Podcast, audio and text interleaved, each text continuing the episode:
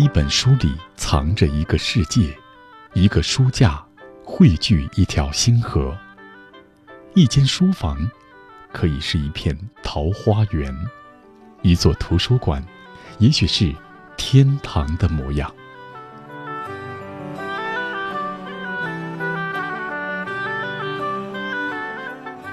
欢迎来到轻阅读微书仓，潜入书评的深海世界，拥抱书单的辽远空间。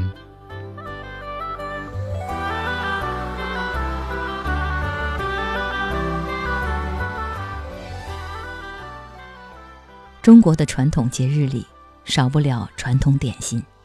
伴随着漫长的岁月，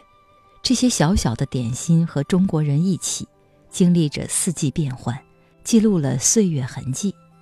点心是岁时年节的点缀，也是中国人关于节日的甜美记忆。收藏家于晋江历时四年，从中国各地收集到四千多块古代点心模具。在广西师范大学出版社推出的小点心大文化中，于晋江从四千多块点心模具中精选。具有代表性的模具，进行了艺术化的拍摄和呈现，并且以这些中国传统点心模具为载体，讲述了中国五千年文明孕育下的中式点心不为人知的故事，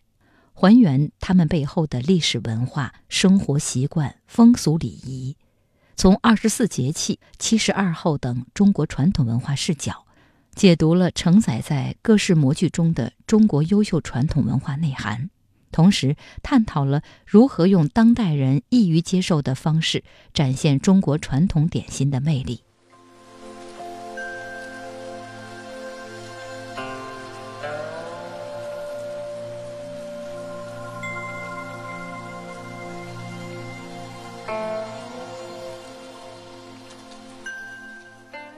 你记忆中的传统点心是什么味道呢？《小点心大智慧》一书。对点心的口味有这样一番评述：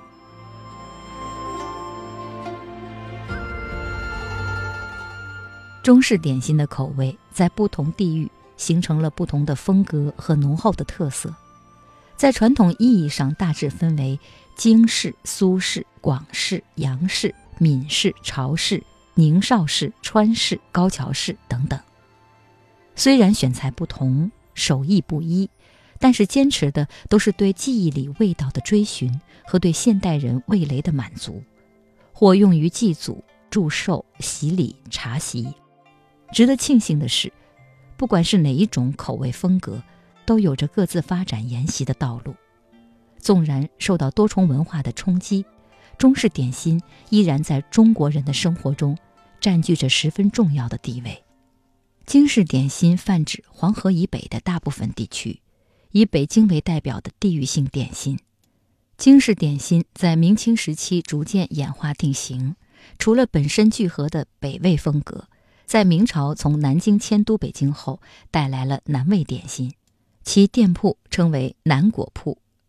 清朝以后，为了符合更多不同民族的口味，京式点心又融入了满族、汉族、蒙古族、回族等少数民族的点心制作工艺。最终成为由汉族、少数民族、宫廷、官府和市井等多种风味组合而成的综合性点心风格。京式点心中不能不提的就是享誉全国的老北京京八件儿了。京八件儿是盛在八只盘中八种点心的泛称，起源于明朝中晚期，讲究造型精美，最初作为贡品出现在清宫的宫廷典礼中。清朝末年，时局动荡，点心制作配方由御膳房传到民间，京八件开始被民间所享用。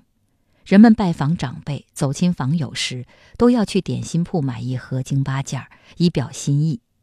至于自家的选用，节俭朴素的人家，只有过年过节时才会买来一些和家人分享。可见，点心既是礼仪的象征，也是寻常百姓生活中十分金贵的食物。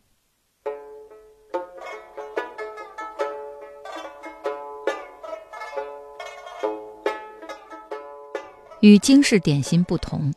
苏式点心口味的发展时间更长，积淀的内容自然更为丰富。苏式点心在中式传统点心发展史上占有非常重要的地位。所谓苏式点心，是指长江流域下游地区苏浙一带，以江苏苏州地区为代表的点心。它萌芽于春秋时期，到了宋朝，苏式点心已经基本成型。在食材的选择上，苏式点心多用果仁儿。猪板油丁、桂花、玫瑰调香，口味重甜，讲究多种配料搭配使用，追求柔和细腻的口感。酥脆绽放的苏式月饼，雕刻细腻的龙凤年糕，层层叠叠的荷花酥，芳香四溢的海棠糕，依据时令赋予了独特的文化气息。苏式点心更注重寓意的表达，模具中常有一鸣惊人、父子同科。平生三吉、麒麟送子、多宝纹样、狮子滚绣球等不同题材，既有民俗寓意，又富有文雅气质。每块点心如同苏州的手工艺品，外形让人惊艳不已，口味更是将新鲜食材与季节更替、时令变化结合的相得益彰，最终形成了闲情雅致的苏式点心风格。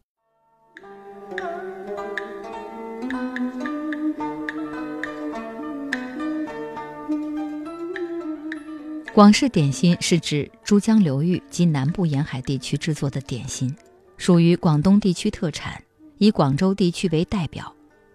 广州是一个重要港口和贸易城市，广式点心以广州为基础，依托繁忙的商务和市井生活，加上中原人南迁、客家人带去的点心文化，凭借对饮食和健康的追寻，最终形成了独具特色的岭南风味。早在唐宋时期，广式点心就已经天下闻名。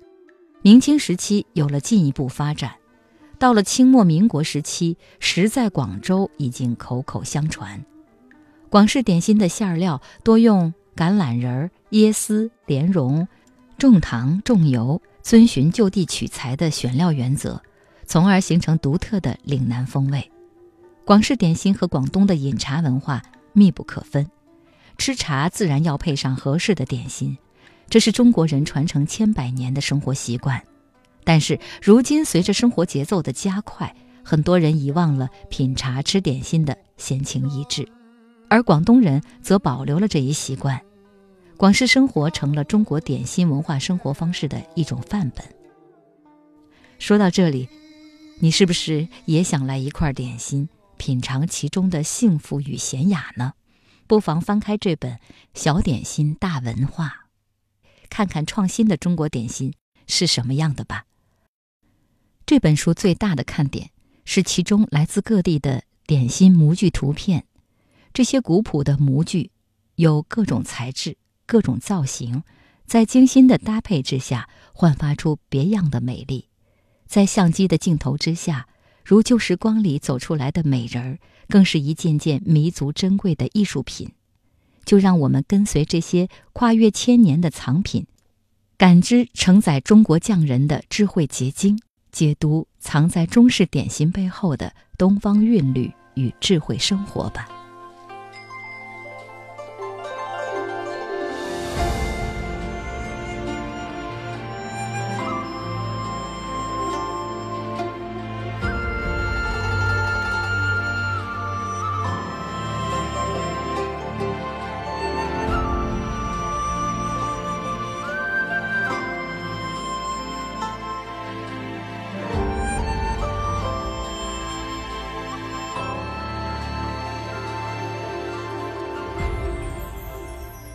如果对中国的传统饮食文化有兴趣，下面推荐的这本《宋宴》将带领我们共赴一席宋人享宴。宋朝人懂得享受美食，一碗简单的面，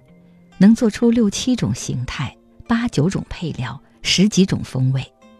我们所熟悉的臊子面、染色面、冷面，早已出现在宋人的餐桌上，并且这些美食大都平易近人，比如。苏轼钟爱的蜜煎樱桃，林红难以忘怀的波霞宫兔肉火锅，流传至今的宋嫂鱼羹、莲房鱼包以及名噪一时的斩蒸羊等等。由新兴出版社推出的《宋宴》，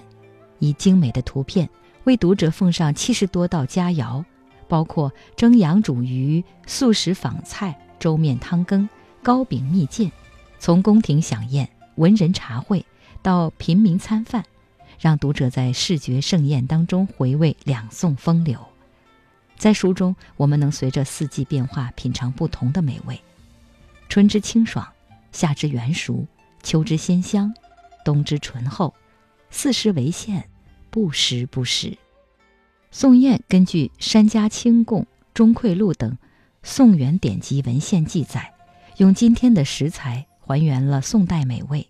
按时令编排，囊括宫廷菜、文人菜与平民菜三级，涉及热荤、素菜、冷盘、羹汤、粥面、糕饼、饮料、果子八类。附有详细的食材配置与制法步骤图，如果读者愿意上手，按图索骥也是容易。吃不是简单的动作，而是生活的一部分，也是历史的一部分。从这个角度来看，《宋宴》也是一本随笔，读者可以跟着作者信步闲逛于宋朝的市井乡间，去了解每道菜背后有什么名堂，菜市货摊新上了什么。寒食、重九、春秋射日有哪些热闹？知名的文人雅士为吃留下了哪些佳话、笑话等等。同时，当作者徐礼、郑亚胜和卢冉为我们再现宋代美食，其实也是为我们展示宋人的美学，收录宋画、书法、唐宋器物图片，还原古代的情境、赏花、焚香、玩物等等。由吃延展开去，我们欣赏到了一个大雅与大俗兼备的迷人时代。南宋林洪所作的《山家清供》中记载了一道蟹酿橙，宋宴中再现了这道消失已久的宋代流行菜。作者这样写道：“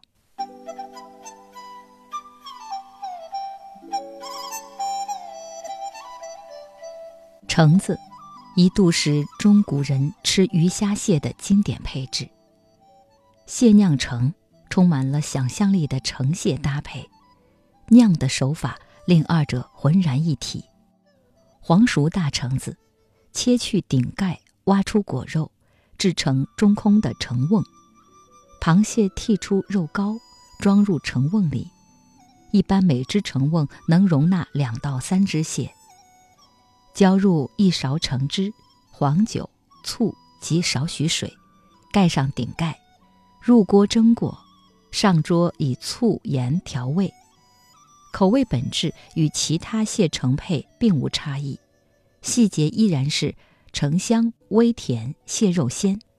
能用勺舀着吃的方便，卖相的优雅。经加热的橙皮渗出更多芳香油，使橙香倍增。以及使人有新酒菊花香橙螃蟹之性的进餐乐趣，简直为它大大加分。这道菜常见于南宋杭州地区，在典籍中的出现率也比较高。如今恐怕很难想象，被橙味包裹的螃蟹竟曾广受欢迎。清河郡王张俊在招待宋高宗的豪华宴会上。端出蟹酿橙作为第八盏下酒菜，林洪在《文氏食谱·山家清供》中，为蟹酿橙专门撰写了一个篇章。从杭州城内多家酒楼饭店的餐牌里，同样可以点到一份蟹酿橙。但接下来，在明清的口味兴衰演变间，蟹酿橙的影响力逐渐减弱，甚至消失。有心的作者在史料中寻找线索，以今天的食材与烹饪条件再现了这道昔日名菜。书中的记录毕竟只能带给读者想象的味道。有兴趣的美食爱好者不妨按照书中的具体做法，亲手做一道蟹酿橙，在橙子的清香与蟹肉的鲜美中，让味蕾享受一回真正的宋代风味吧。饮食文化在中国传统文化中占有重要的地位。有关美食的主题也在各式各样的文学作品中比比皆是。从《诗经》中描写美酒佳肴的段落，《红楼梦》中对餐点的考究形容，以致苏轼在写作中追求的完美厨艺，中国文学对美食有着丰富的文字表达，显示美食在中国社会独一无二的吸引力以及在文化上的重要性。由北京大学出版社推出的《臧否饕餮：中国古代文学中的饮食书写》，收录了八篇中外学者所写的文章，带领读者畅游中国美食家的著作，展现美食在社会和文化历史上的相互联系，并就有关题目，比如茶在诗词中的重要性、醉酒的道德观等，作出精辟论述。香港大学中文学院助理教授邓小虎和香港大学中文学院副教授于文章，在《食物与文人：地质时代中国文学中的饕餮叙事》这篇文章中有不少精彩论述。这里我们分享其中的两段。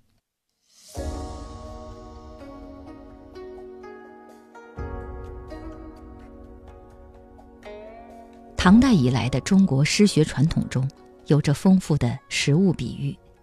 在这宝藏中，我们不仅找到了将道德与味觉关联这一古代传统一直延续的证据，而且看到其扩大的迹象。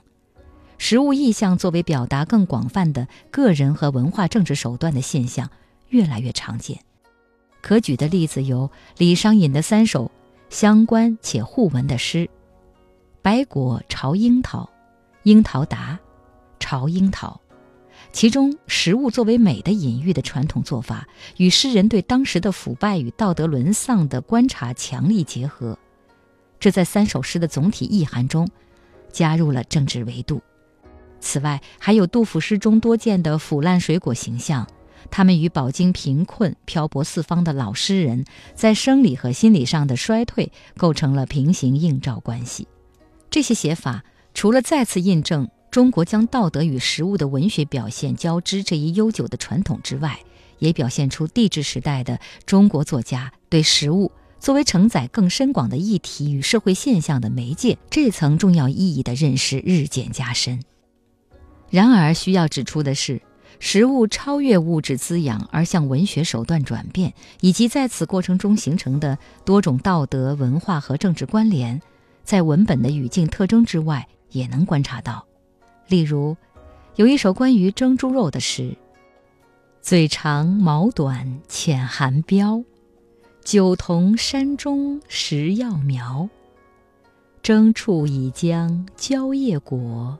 熟时兼用杏浆浇。红鲜雅称金盘定，熟软真堪玉柱挑。若把山根来比拼。”山根自合吃藤条。无论这个故事的真伪如何，这里对待食物的游戏心态，证明了作家开始探寻食物文学呈现的多样性。它既是一种营养品，又是一种艺术形式。此外，对吃的过程和食物制作的诗学处理，也体现出对食物的一种新的欣赏角度，将其看作令人愉快的、值得赞赏的对象。这是一个具有开创性的重要心理发展，不仅勾连着苏轼和陆游等人在这类诗中的突出表现力，也为食谱书写作为一种艺术形式的正当化铺设了道路，昭示着袁枚、随园食单一类著作的出现和流行。借用叶嘉莹对陶潜饮酒诗的评论，在诗人的人生体验与生命哲学之外，饮食书写也蕴含着许多中国古代传统悠久的思想和文化，除了美食主题之外，或许没有其他方法能更好的欣赏中国的政治书写。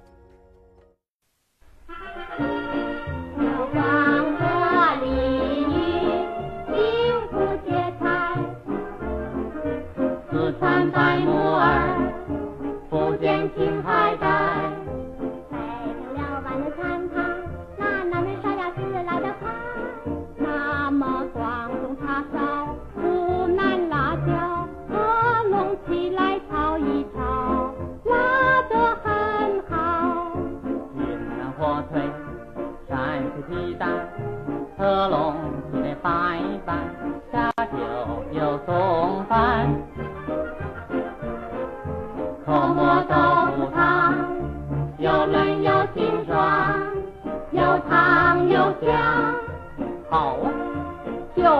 个鼻儿，广东叉烧，